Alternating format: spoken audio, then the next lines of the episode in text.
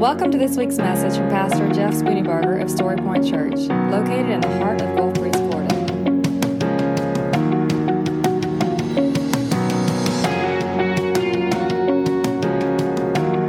And now, here's Pastor Jeff Spooneybarger with this week's message from Story Point Church. You would close your eyes.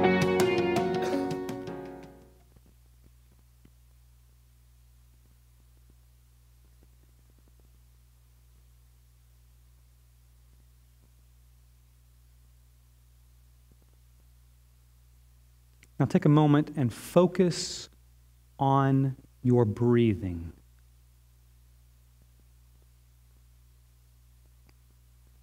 Think about the process.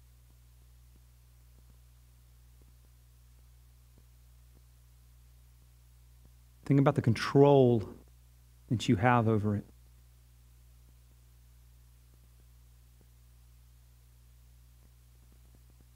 Focus on the air as it enters your nostrils.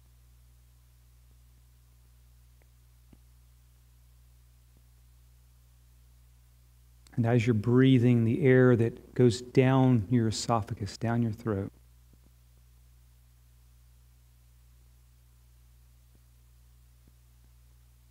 And as you're breathing, your lungs expand because of the air that's within them. Focus on that.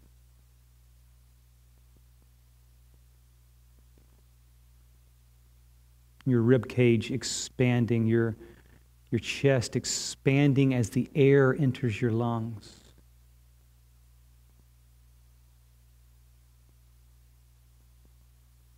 And then you exhale. and your lungs collapse and they push the air out. And the air exits through your throat. And exits out your nostrils or your mouth. And then the process repeats itself. Over and over and over again. And you have the ability in this moment to stop that process. You can stop breathing momentarily. But after just a little while, starts back again. Okay, you can open your eyes. You know, breathing is one of those things that we take for granted. The only time we really think about our breathing are the moments when we're out of breath. We've been exercising, we've been running, and I have to catch that breath. Or I've had some type of accident and I've had the wind knocked out of me, and I have to focus on breathing in that moment. But for the majority of the time, we don't think about breathing. Now, think about it from this perspective for just a moment what a blessing that is that you don't have to think about every single breath that you breathe. Can you imagine how miserable that would be? You had to focus on it every single time. Now, for those who have had some type of injury to their ribs, you know the pain that is involved in breathing. How you do think about it every single breath. How the pain from the injury causes breathing to be painful. But unless there's an accident, or unless something happens to cause you to be out of breath, it's one of these things we don't think about. My goodness, if we had to think about breathing, we would never sleep, would we? It would be impossible to sleep because I had to always think about breathing. But breathing is one of those gifts of God that come automatically to our bodies. it's like blinking, we don't think about it. It's like our heart beating. It beats without us having to think about it. Thank you, Jesus. Thank you, God, that our breathing is not something I have to think about all the time. But see, there's a flip side to that also. The idea that I never have to think about it causes me to rarely think about it, which means I can very easily take it for granted. And that's not a good thing because here's what we know about the truth of Scripture. We know that in Scripture, everything that is in Scripture is placed there by God intentionally. Now, that's what I believe.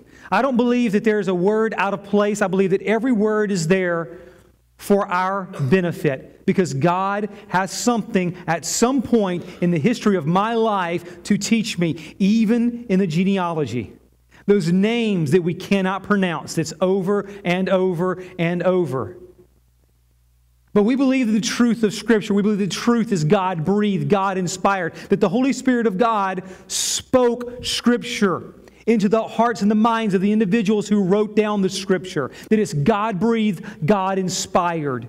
That every single word is there for a reason. So, if we believe that about Scripture, how does that affect the way that we view Scripture? Perhaps, perhaps we should intentionally take some time to think through and process Scripture a little bit differently.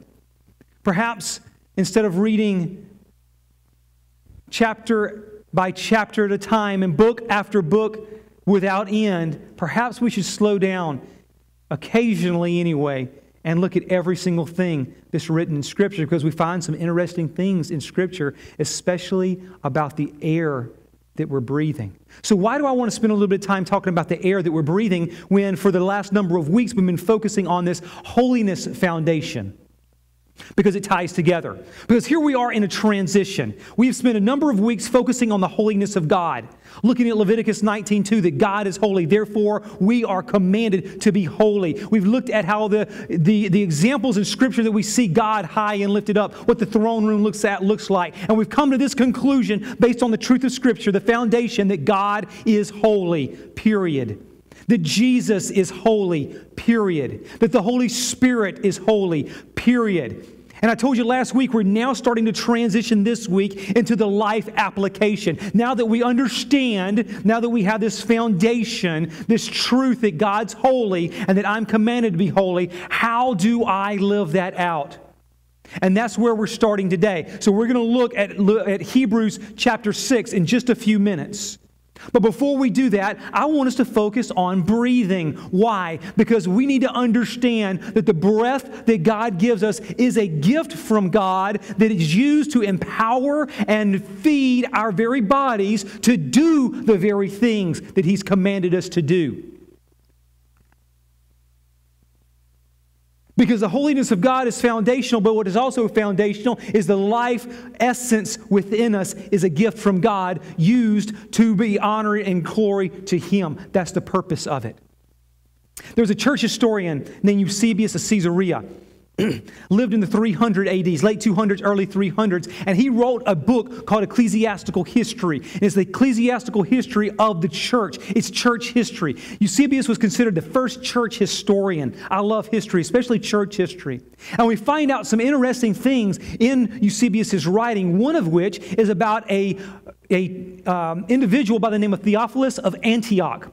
Now, Theophilus of Antioch was a bishop in the city of Antioch, in the church of Antioch, around 170 AD. Now, you do the math, that's around 1,850 years ago, ballpark. Pretty old guy. He's about 100, 150 years after Christ. The writings of the scripture had already been passed around.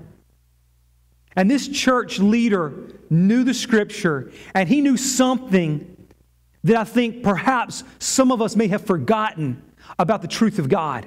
I want to read this quote that Theophilus wrote many, many years ago, years ago about the breath of God. Listen to this quote God has given to the earth the breath which feeds it.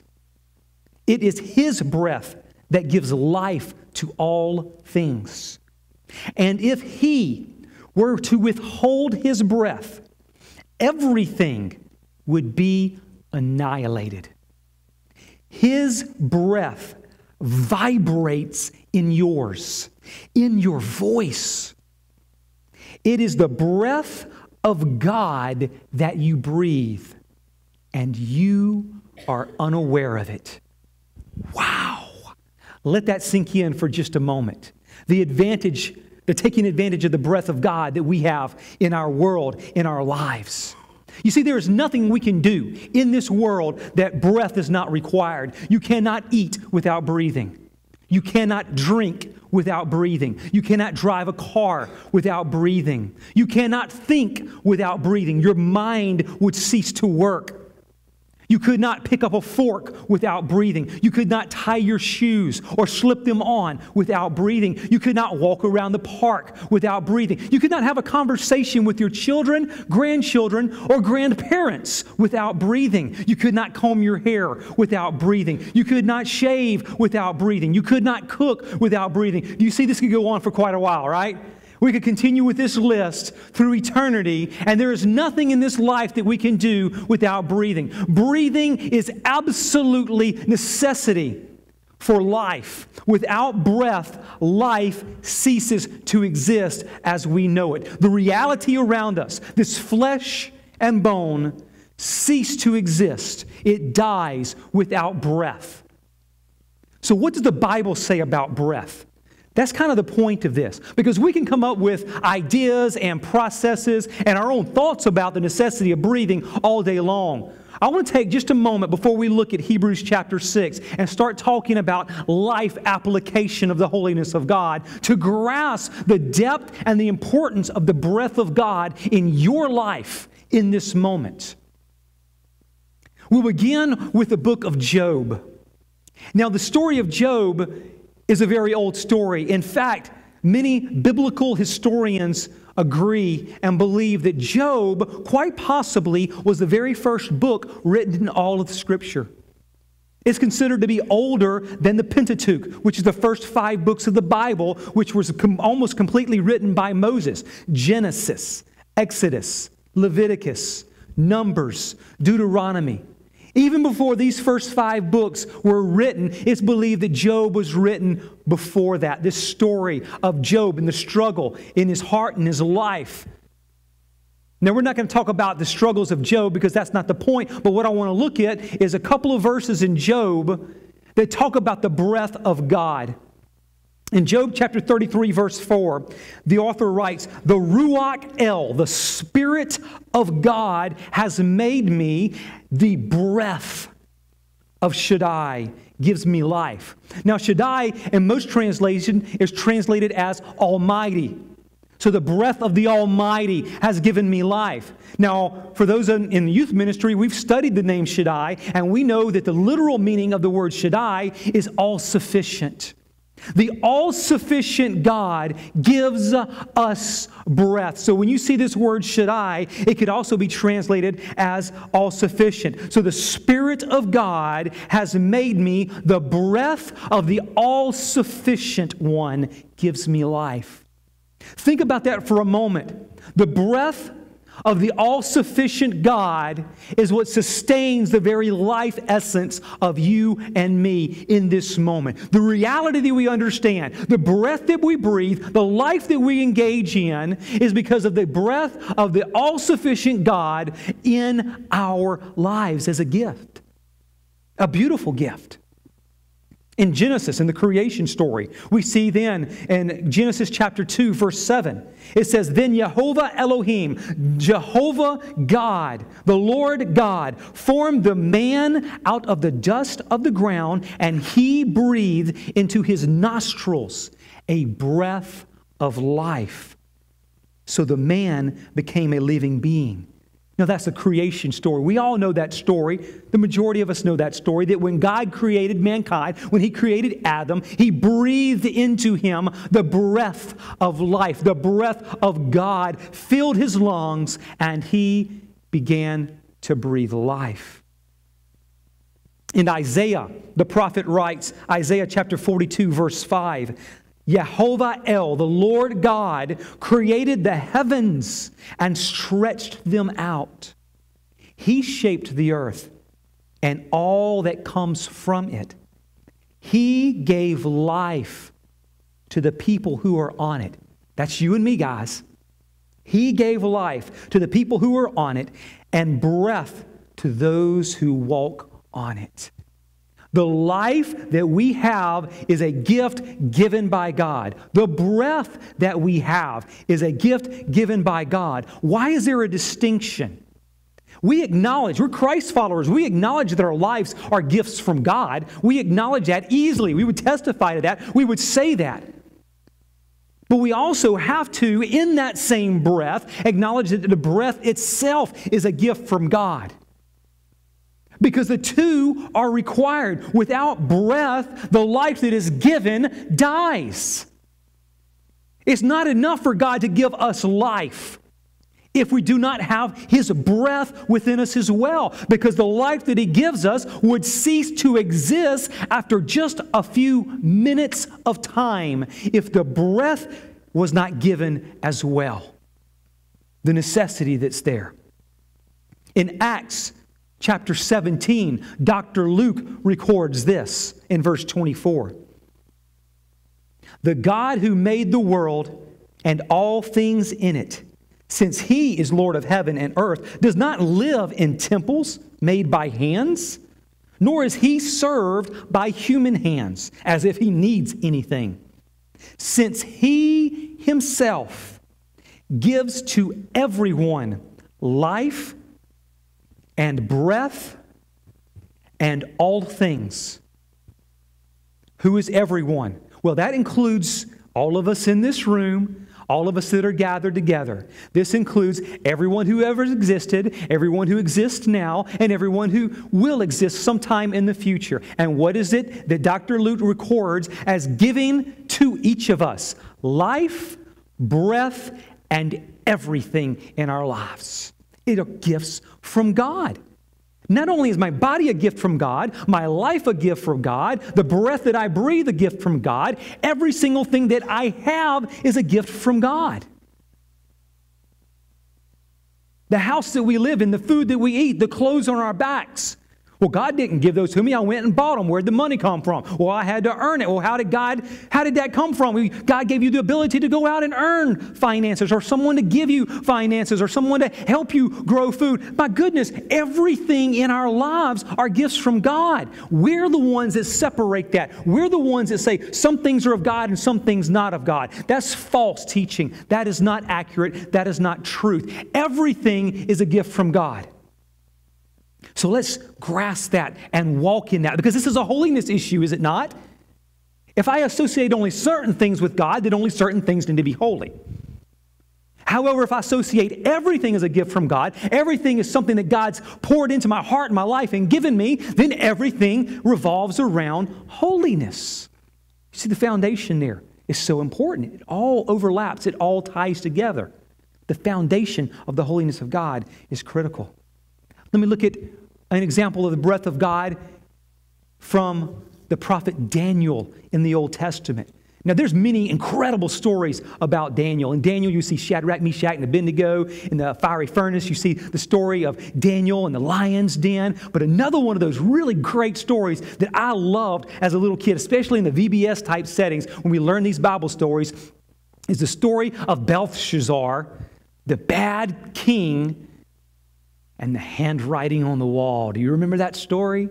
Daniel chapter 5. Go back and read it because I'm not going to go through all of it. Go back and read that. It's a crazy, awesome story.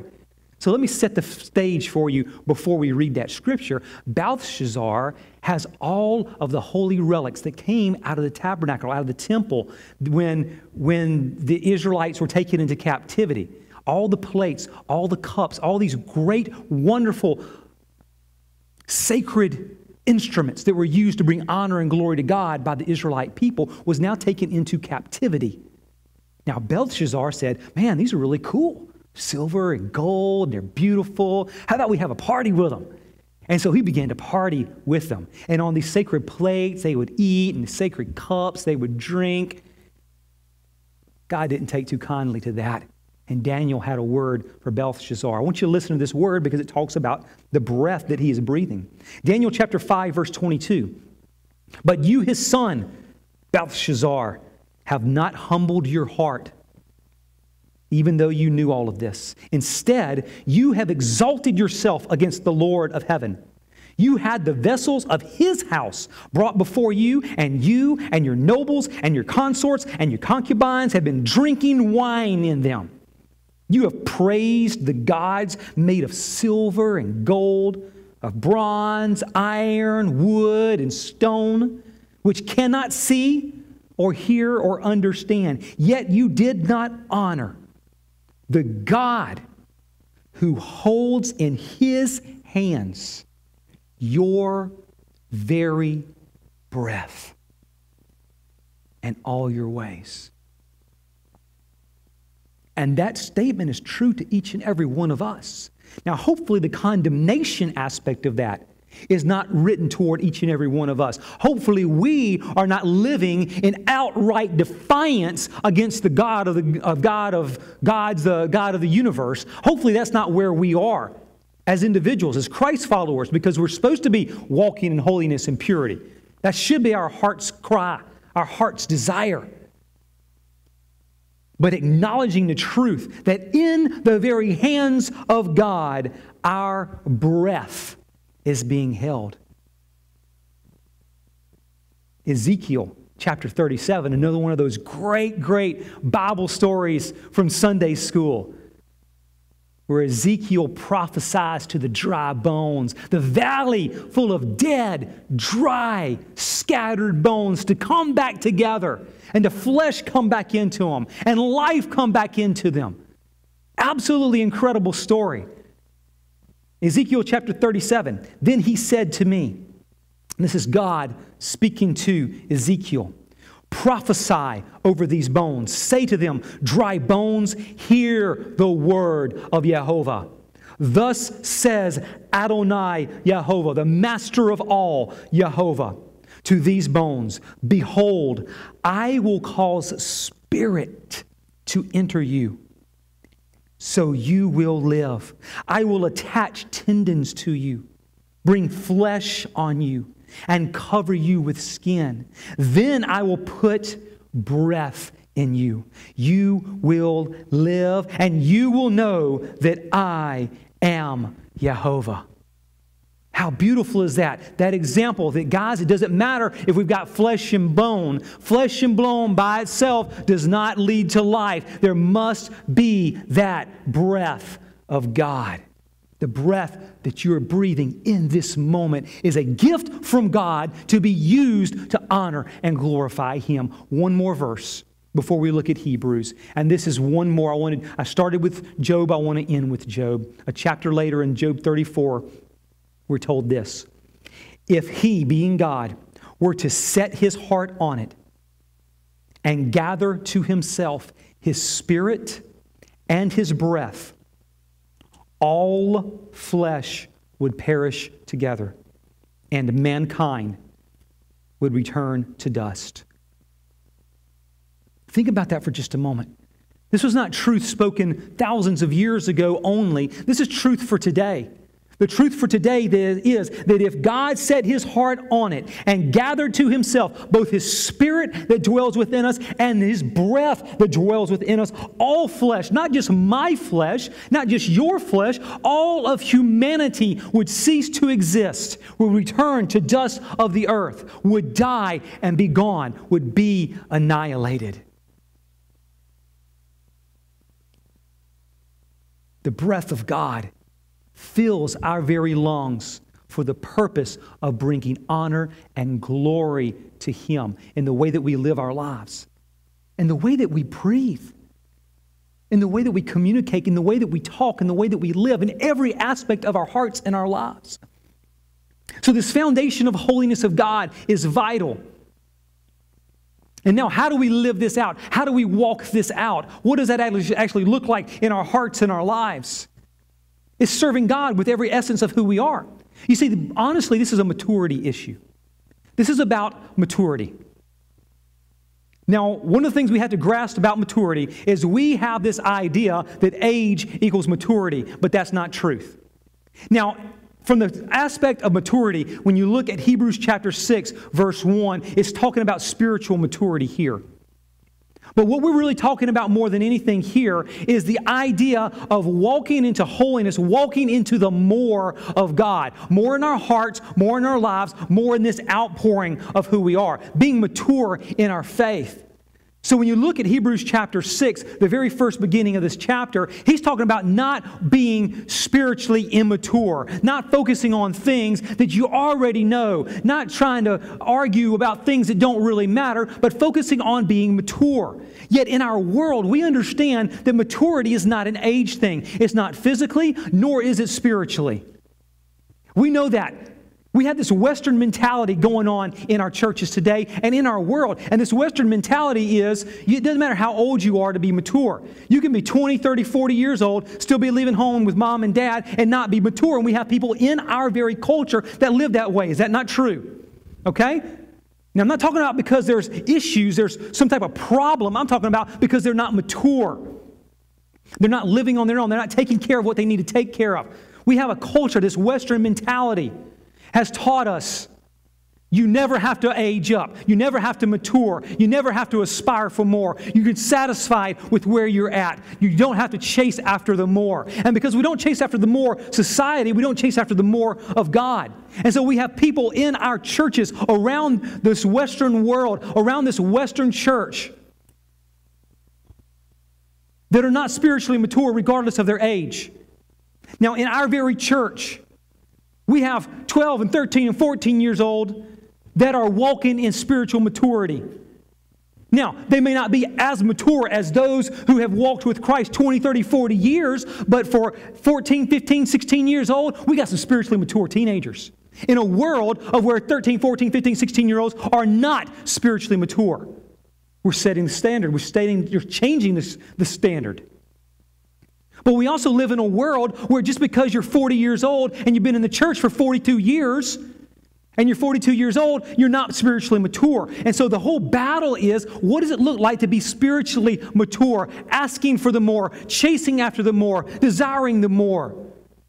See, holiness is a maturity issue as well. Hungering and thirsting for righteousness is a maturity issue as well. Desiring more of God is a maturity issue as well. You see how it all overlaps and it all ties together. Holiness, maturity, hungering and thirsty for righteousness, desiring more of God, impacting the world for the cause of Christ, demonstrating with my hands and feet, demonstrating and proclaiming with my mouth the truth of who God is. All of that is a maturity issue. So in our Western world, I think it was Sarah earlier talking about this that, that we live in a Western world where, hey, all I got to do is show up at some kind of service somewhere in the United States once a week, once a month, and I'm, I'm good with God. And you may be good, from, good with God from a salvation issue, but from a maturity issue, no, we're not. And it's not about the number of times that you go to church, because that's the wrong mentality. I can go to church every Sunday, every Wednesday, never miss a service, and not be spiritually mature. See, it's something that happens within me.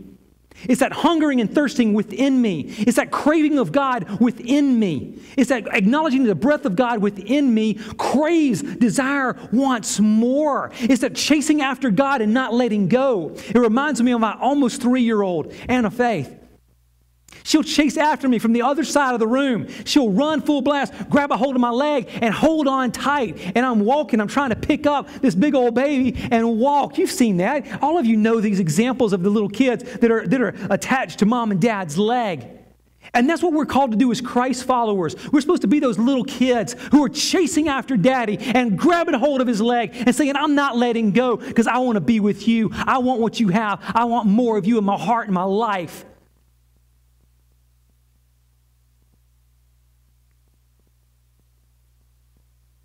In the spiritual realm to be three years old, spiritually hungering and thirsting and desiring and not letting go of God is what he desires.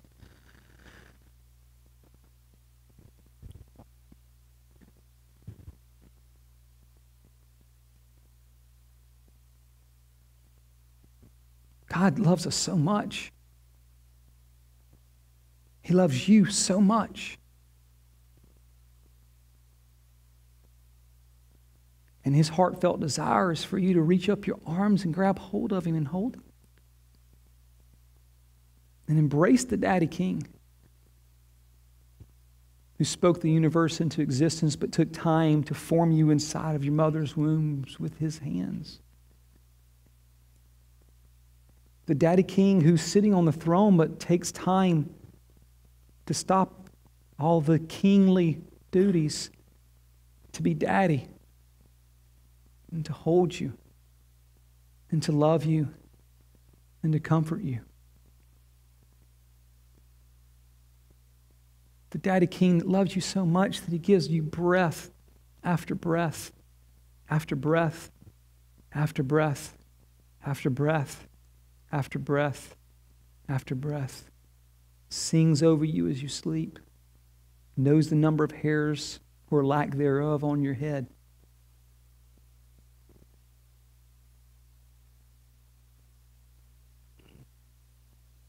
Breath that we have that He gives us is to walk. That breath empowers our legs to walk and to walk in humility and humbleness, to walk in love and integrity, to walk the path of righteousness, to chase after Him, to hunger and thirst for more of Him. So, how do we begin to do that? Hebrews chapter 6, verse 10. We're going to look at these just three verses for just a few minutes. For God is not unjust so as to forget your work and the love that he showed you, that you showed for his name, in having served and continuing to serve the people. But we long for each of you to show the same eagerness for the certainty of hope to the very end. So you will not be sluggish or lazy, depending on your translation, but imitators of those inheriting the promises through trust and perseverance. So I had an impossible task this past week. I told you last week in the service as we kind of concluded the foundational talk of the holiness of God that we're going to start putting into place this life application. How do I walk it out day in and day out in my life? What does it actually look like to walk in holiness, to be holy? And for the next few weeks, we're really going to camp in Hebrews chapter 12 and 13 because when you read Hebrews, those last two chapters are slam packed full of life application. This is how you walk it out. But then the impossible task of how do I sum up Hebrews 1 through 11 in order to talk about Hebrews 12 and 13 is an impossible task. Quite honestly, someone could stand on stage for a solid year and maybe get through all of Hebrews. Is that much information there? It's so rich, it's so thick, it's permeating with the goodness of God. There's so much truth there. I just can't do it. And so you have homework for next week. Your homework for next week is to read Hebrews. Can you do that? Just read the book of Hebrews, 13 chapters. That's two chapters per day. Or you can read 13 chapters seven times, however you want to do it, to set the foundation so you can let this sink in and ask God, God, speak to me. Holy Spirit, you wrote this. Speak to me. Prepare my heart. I want to live this out. I want to walk in holiness. I want to walk in purity. I want the more. I want to do what you say. So give me more. Ask for the spirit of wisdom and the spirit of revelation to fill you as you read this because I cannot sum it up. But where I stopped at, where I camped at, I looked at all these different nuggets, there's so much goodness, so many verses. You read Hebrews, you're like, oh, I've heard that one before, and I know that one, I've memorized that one. There's so much truth there. But to set the stage for life application, we have to look and remember of the, the breath of God that dwells within us. So, from that lens, from a holiness lens, and from this lens of understanding the breath within my very lungs in this very moment is a gift from God given to me by Him to be able to impact the world. We look at verse 10 For God is not unjust. God is not unjust, and the breath within you is very proof of that. If God were just, much less unjust, if God was just in such a way that for any sin, any separation of Him, the only justice is the loss of life, the loss of that breath. And because of one sin in our life, if God was truly as just as some of us think that He is, He would remove that breath of life and our life would cease to exist in a matter of minutes. God is not unjust. The breath within each of us is living proof of the justice of God and the love of God. Because if justice prevailed without love, breath would cease to exist within us. You know that about yourself, don't you? Because I know it about me. You can look in that spiritual memor- memory, in that spiritual mirror, and you can look internally and you can say, if God was just without love, I would cease to exist in this moment. God is not unjust. The breath within us is proof of that. For God is not unjust so as to forget your work. Now, we're going to continue with this verse in a moment because it's not about working to draw favor from God. But work is very important. God will not forget the work that you do with your hands and with your feet. God will not forget the work you do with your voice. When it all is done to bring honor and glory to Him, He will not forget that. Now, just as an example, some of the things that we talked about last week, we talked about last week some of the needs on our campus physical needs that need to take place on the campus, time management things that need to be taken care of the campus, things that were torn up, messed up, broken that need to be replaced on this campus. And in your bulletins, you should have had a, a form that looks like this with some of the different pictures that were taken from this very week over the course of seven days. We had so many people come up on our campus and do physical labor here, cleaning, washing, taking care of, tearing down, and rebuilding, things of that nature on the campus. God will not forget that, even though we'll forget that in a month, in a year, in six years. All of that will be forgotten. In 10 years' time, none of the things that were done this past week on this campus will be remembered. It'll be gone, they'll be lost, but God will not forget. God will not forget the work that you have done. You see, there has to be that balance as Christ followers, demonstration and proclamation of the universal reign of God. Isn't that right, Sarah? Demonstration and proclamation of the universal reign of God is our responsibility as Christ followers. That is the work. Guys, it's not about the team that goes to Guatemala. How would you feel as a church body? Think about this for a moment. How would you feel as a church body if you knew that you sent team after team after team for us, Guatemala? Year after year, four or five teams a year going down there, doing great work, building greenhouses, doing medical clinics, building, constructing, but not once ever proclaiming the truth of who Jesus is. Not once telling one person, we're here because God loves you and Jesus died for you. How would that make you feel? That would break my heart. Now, the truth is, we do both we do this balance of demonstrating the love of God and proclaiming the love of God. It has to be done. But it's not about Guatemala, and it's not about Saga in India. It is about each of us living that life that lifestyle, where we work, where we live, in our families, in our community, on this campus, around this neighborhood, impacting the world for the cause of Christ. There's this balance of demonstrating and proclaiming the universal reign of God through Jesus Christ. That's our calling, that's our directive as Christ followers to work. And God is not unjust as to forget the work that we do, that you do, that I do. He's not going to forget it. But there is some stipulation here. In verse 10, he says, Not to forget your work and the love that you showed for his name. You see, it has to be done in love. Demonstration and proclamation without love, I dare say that's heretical. How can we demonstrate and proclaim truth without love. Because if God lived that lifestyle, if God demonstrated that lifestyle for us, we wouldn't be here. That's justice without love, truth without love, and that's not the essence of who God is. There is that balance. And so for us, we're called to that balance. We're called to walk into that. We're called to live that type of lifestyle. As Christ followers, we must demonstrate and proclaim the universal reign of God through Jesus Christ, and we do that through love.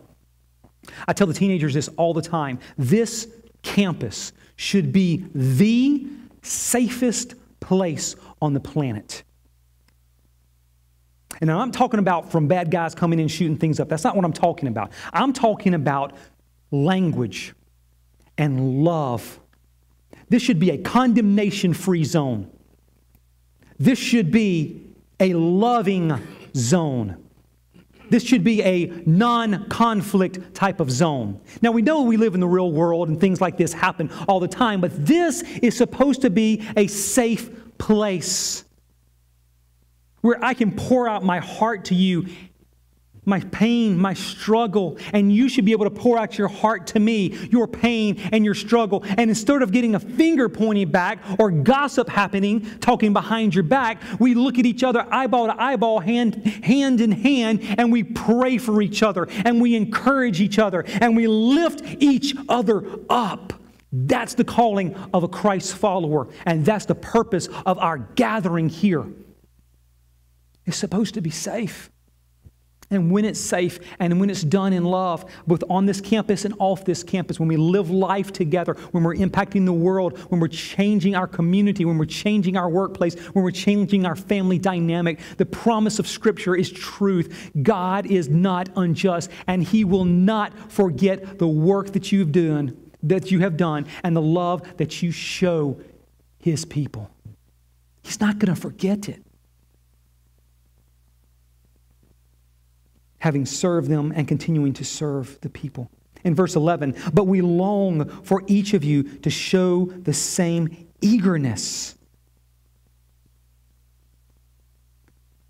You see, eagerness is a necessity for the Christ follower. Paul talked about it in, in, in his letter to the, Corinth, uh, the church in Corinth. He said, eagerly desire the greater gifts. Eagerly desire the greater gifts.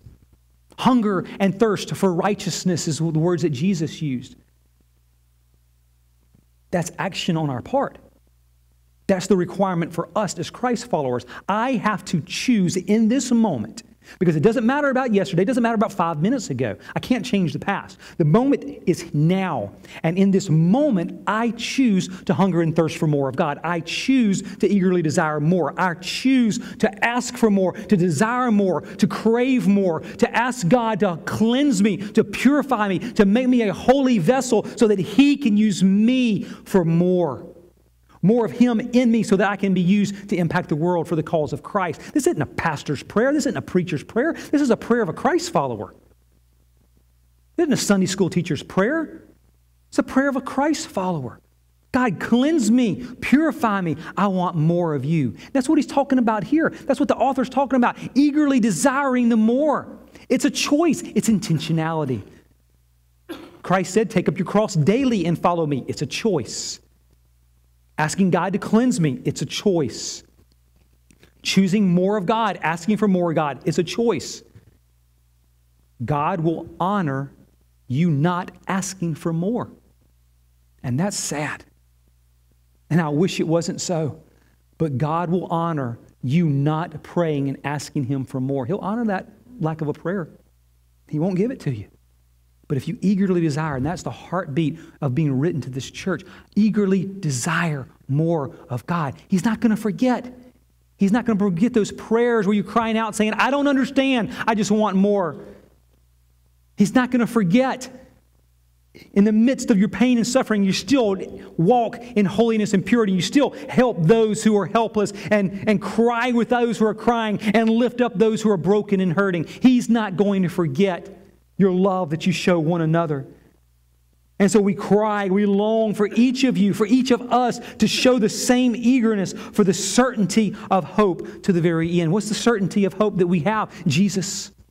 What's the certainty of hope? It's Jesus and Jesus alone. The certainty of hope is the gift of God that dwells within you. When you say yes to Jesus, you're given the gift of the Holy Spirit of God to dwell within you, a deposit guaranteeing what is to come, life everlasting, a deposit guaranteeing what is to come, the continuation of your life here on earth, and a filling of the Holy Spirit of God. There's more. We simply have to chase after it. There's more. I have to desire it. There's more. Can you imagine someone offering you a gift and your only requirement is to go up and take it. New car, new house, new boat, whatever it is that, that tickles your imagination. Someone offers that to you, and your only requirement is to go get it. It's the same offering that Jesus offers us. It's the same offering we have the Holy Spirit of God. He simply says, Come and get it. Ask for it. Ask for it. Come and get it, and I will give it to you. Need some more faith? Ask. God's going to give it to you. Need some more wisdom? Ask. God's going to give it to you. You need to make wise choices? Ask. God's going to help you do that. Hunger, thirst, eagerly desire more of God. In verse 12, so that you will not be sluggish or lazy. We live in a Western culture. I talked about that a few minutes ago. This Western church that we live in, casual, comfortable Christianity, it's an epidemic. It's demonic. It's not of God. Casual, comfortable Christianity,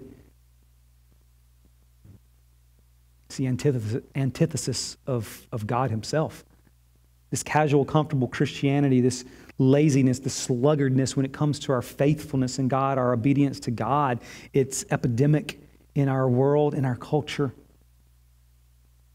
But thank you, Jesus, we see sparks, we see flames, we see movements of God if our eyes are open and we're actually looking. We see some things happening.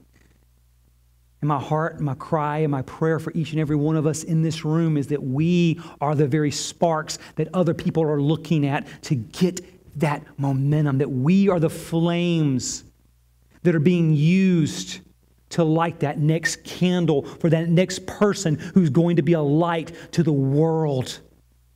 Let us not be casual, comfortable church. Let us not be a casual, comfortable Christian. Let us not be a casual, comfortable culture here as our gathering.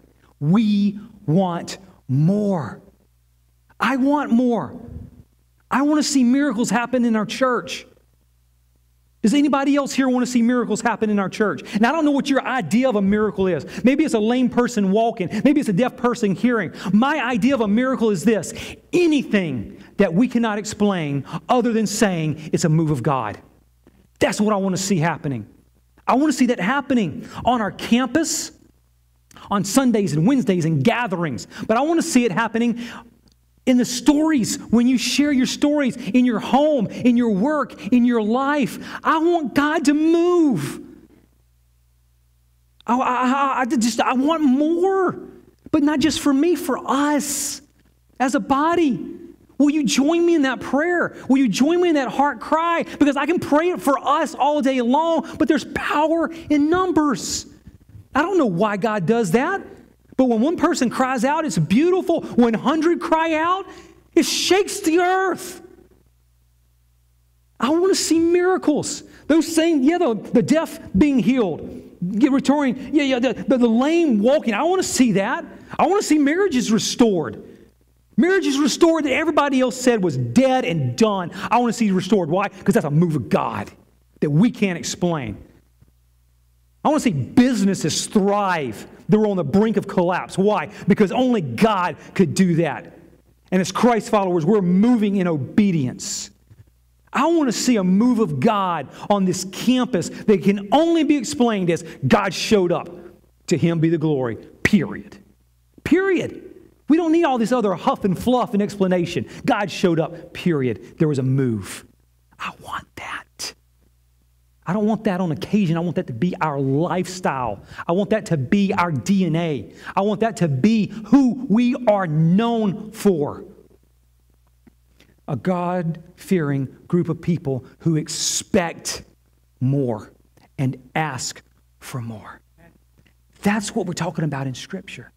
The very breath within us crying out and asking for more. So do not be sluggish, do not be lazy but be imitators of those inheriting the promises through trust and perseverance. This is where we're going to stop. Be imitators.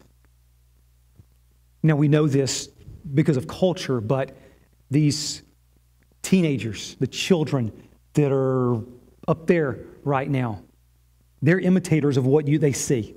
They're imitators of us as adults, okay? And the little kids are watching the older kids, and the older kids are watching the teenagers, and the teenagers are watching the young adults, and the young adults are watching the other adults, and, and it just kind of flows down. Are we going to change our culture? Are we going to be the ones that change this culture? Are we going to be the ones that change our community? Are we going to be the ones that set that example? Are you, as a spiritually mature adult, willing to put a battle line, draw a line in the sand, and say, this next generation is going to walk in more freedom than we are right now because we are going to put on a shield of faith and we're going to push and we're going to push and we're going to push in the spiritual realm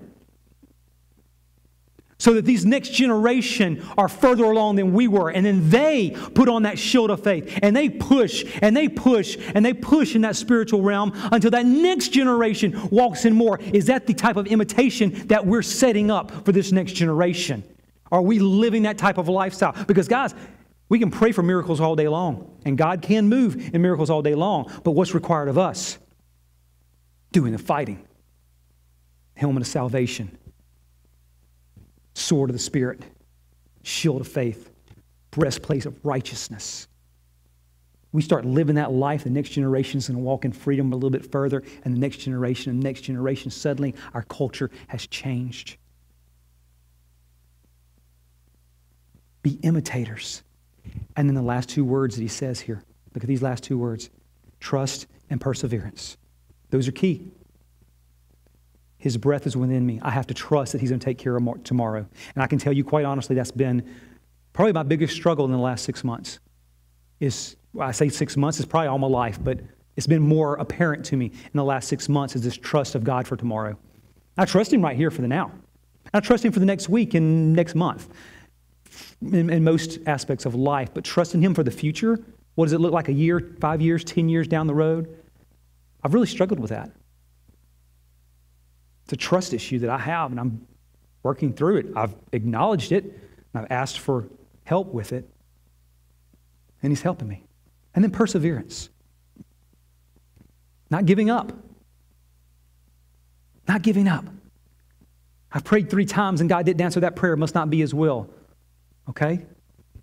You can believe that, you just can't defend it biblically. Whoo. Show me in Scripture where it says after three prayers, five prayers, ten prayers, you're supposed to stop praying because God's, it's not in God's will. You can't defend that biblically. Now, you got examples of God answering prayers like that. You got examples of God, you know, with Paul saying, I've cried out to God a thousand times for this thing. It's not been taken away. Hadn't stopped him from praying and asking God to take it away. Don't stop praying. Persevere until there is no more breath within you.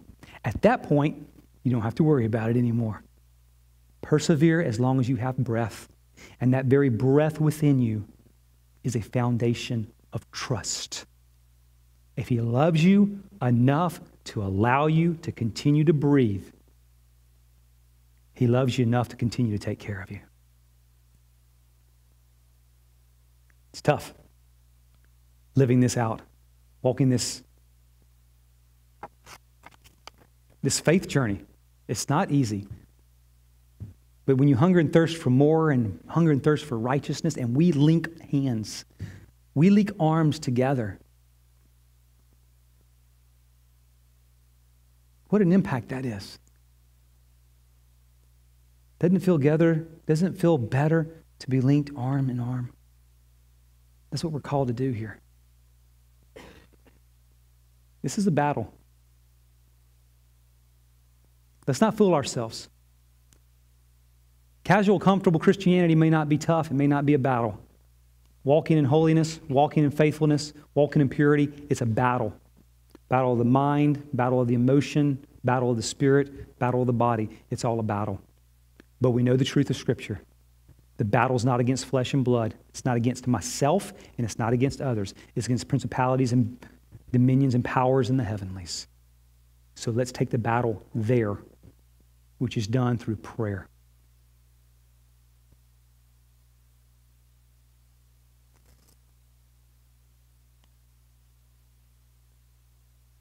Let's pray.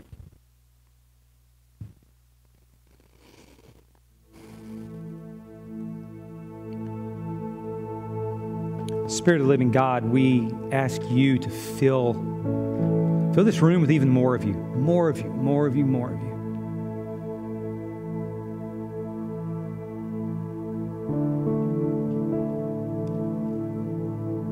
This is the day that you have made, and in this moment we choose to rejoice and be glad in it. This is the air that we breathe.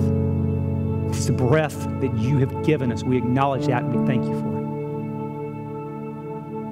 I ask for transformation to take place. I ask for a miracle.